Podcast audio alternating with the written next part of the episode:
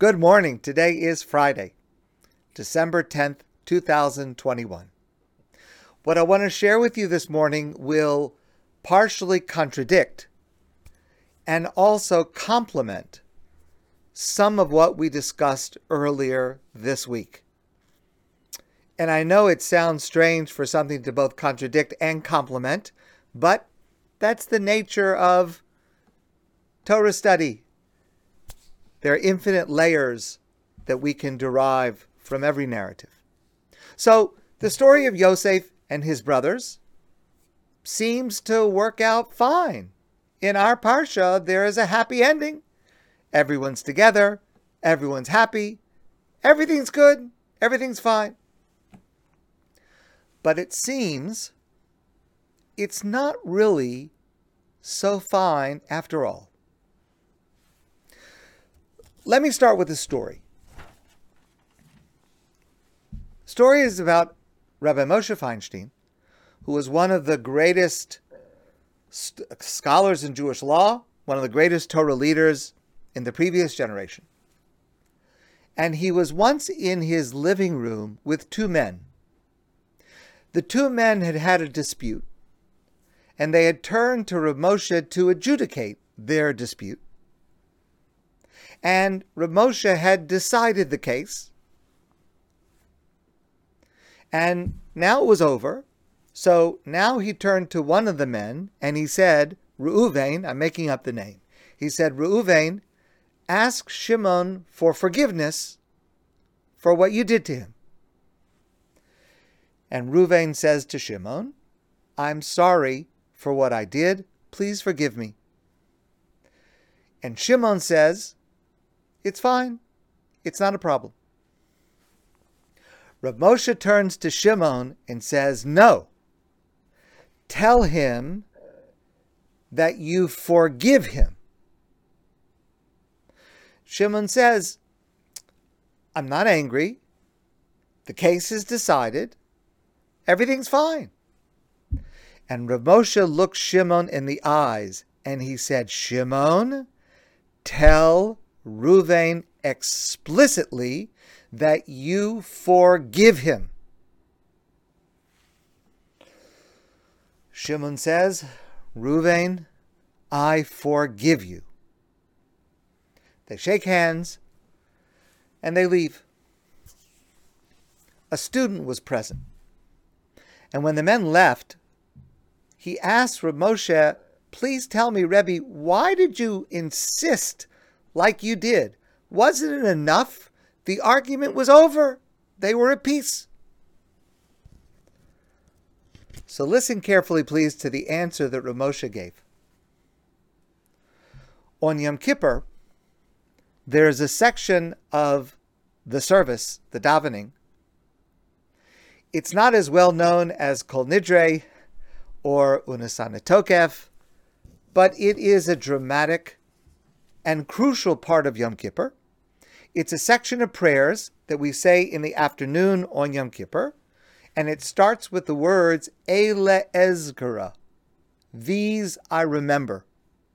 And it's a retelling of the torture and martyrdom of 10 great rabbis, among them Rabbi Akiva, about 1800 years ago at the hands of the Romans.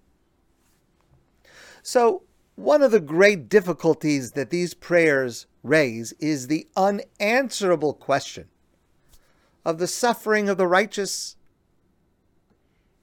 And if people can be punished for the actions of others, it's very troubling and it's very painful. The prayer begins by quoting the rationale of the Roman governor, governor of this reign of terror. Now, this is not meant to be a literal historical account of what happened, but it's meant to convey the lesson that our rabbis want us to learn from these events. And the Roman governor says he is imposing this suffering as punishment for Yosef being sold by his brothers into slavery,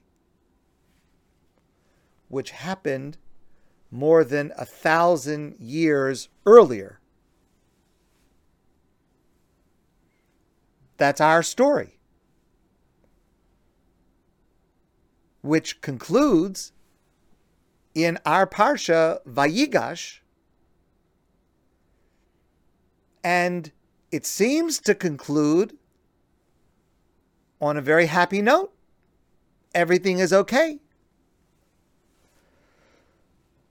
But clearly, according to this account, it was not okay. Something actually went wrong. Now, no one ever seems to need a really good reason to persecute Jews. But for the Roman governor to give this specific reason is very strange, especially because, as I just mentioned, it appears that everything was resolved. What went wrong? What happened?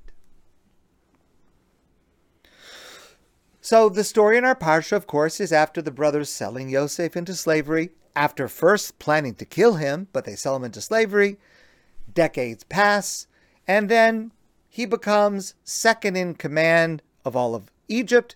The brothers come down, they are reunited. And when they are reunited, the brothers are very frightened, our Parsha tells us. Because they did this terrible thing to Yosef years ago and Yosef suffered horribly as a result of it. And now, this Yosef that they mistreated so badly is second in command of the most powerful nation in the world. Their lives are in his hands. And they ask him for forgiveness. But Yosef is gracious to them we see in our parsha. And Yosef says to them, Don't be upset. It was all part of God's plan. And this way, through the way God arranged these events, I'm going to be able to provide food for you during this famine. Don't worry. I'll take care of you. I'll take care of your children. It's okay. So it would seem that that's the end of the story, but it's not, because Yosef never says the words, I forgive you.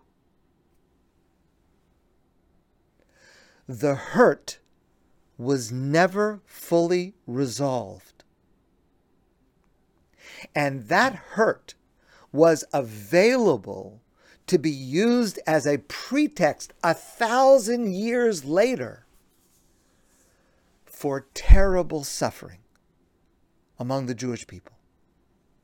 And Rav Moshe said to his student, That's why I spoke to Shimon like that. Because to be forgiven, you have to ask for forgiveness and you have to mean it. And to grant forgiveness, you have to say, I forgive you, and you have to mean it with a full heart.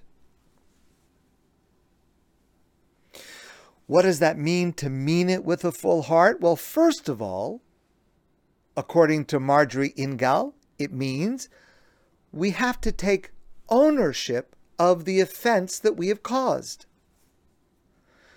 We should not say to someone that we have hurt, I'm sorry if you were offended, or I'm sorry that you were offended using the passive voice.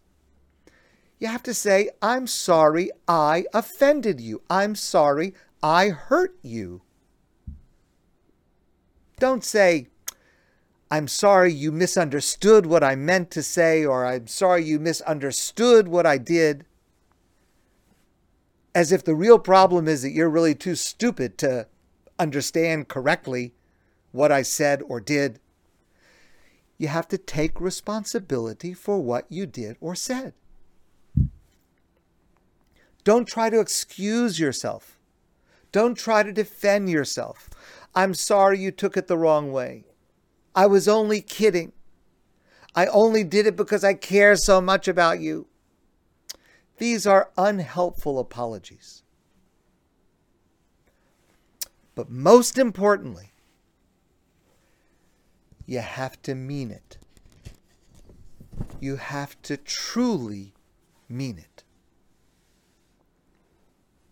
Here's another story about Rav Moshe Feinstein.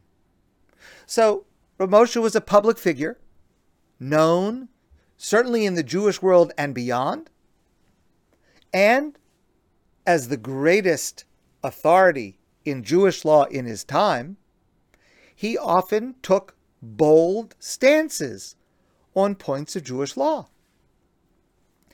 Not everyone always agreed with him. And not everyone who disagreed with him did so civilly.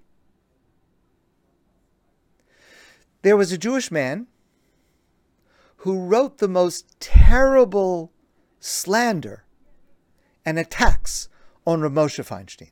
Terrible, horrible things, publicly. Several months later, this same man came to Rav Moshe Feinstein to ask for a favor, a big favor. And Rav Moshe did it fully. So a student who was with him then said to him, Rebbe, but this is the man who wrote those t- terrible things about you. He, he, he treated you so, so horribly. Why did you do such a generous favor for him? And Rav Moshe answered, Since that time when he attacked me, Yom Kippur came. And on Yom Kippur, I forgave him and everyone else who hurt me, and I meant it. Since Yom Kippur, he and I have a clear slate. Of course, I would do him a favor. That's what it means to forgive with a full heart. Now, yes, that's Rav Moshe Feinstein. Few can match him. But here is the truth, and please hear me clearly. If we don't do that, it will eat us up. If we don't at least try to let our heart hear what our mouths are saying, the words of forgiveness, and to truly mean it, to work on ourselves, to internalize that we mean to grant full forgiveness, we will be haunted by it. And even a thousand years later, the damage will still harm us. My friends, I want to wish you a great day and a wonderful Shabbos. And I look forward to seeing all of you soon in person.